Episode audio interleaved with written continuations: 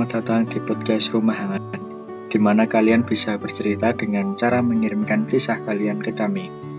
Semoga kalian gak bosen ya dengan suaraku ini, karena saya tidak pernah bosen untuk bercerita.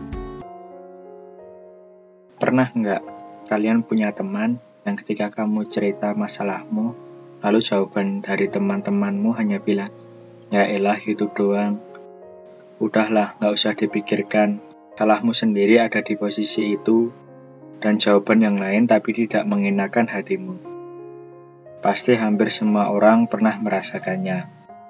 Lalu bagaimana menyelesaikan situasi tersebut? Namun, terkadang kita tidak menyadari entah kita sebagai pelaku atau menjadi korban. Bagaimana dengan circle pertemanan itu? Bagaimana suasana hati kalian saat ini? Saya harap kalian baik-baik saja. Sebenarnya, permasalahan mendasar yang menjadi titik pertama sebagai pelaku toksis adalah sikap dalam diri. Pernah enggak kita perhatian kepada lawan bicara? Apakah kita memberikan ruang untuk teman kita berbicara? Apakah kita mengabaikan hal-hal yang kompleks di dalamnya? Dalam suatu pembicaraan, kita harus memperhatikan teman kita atau lawan bicara kita Berpengetahuan luas boleh, tapi jangan luapkan emosi kalian kepada lawan bicara. Buat lawan bicara kalian nyaman.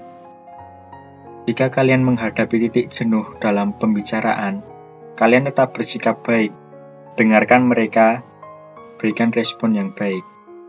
Jika kalian mengalami hal yang membosankan, kalian bisa meninggalkan lawan bicara kalian dengan memberitahukan alasan yang logis dan tidak menyinggung.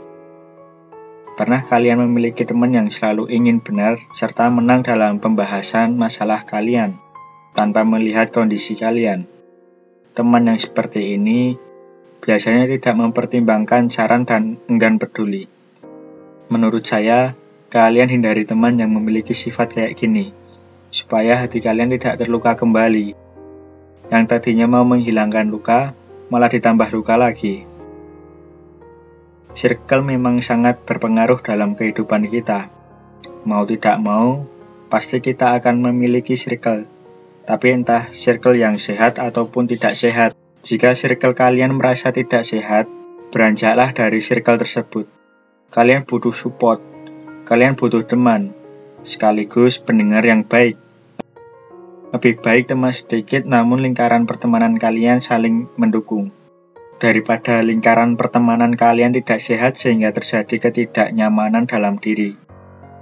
Jika teman kalian ada masalah, namun kalian bingung, cukup beri mereka semangat supaya pikiran mereka tenang, bantu mereka semampu kita. Karena teman selalu ada di kala senang maupun susah. Ingat, jaga hati mereka, jangan berikan luka baru. Tetap bercerita karena alam semesta mendengarkan cerita kalian.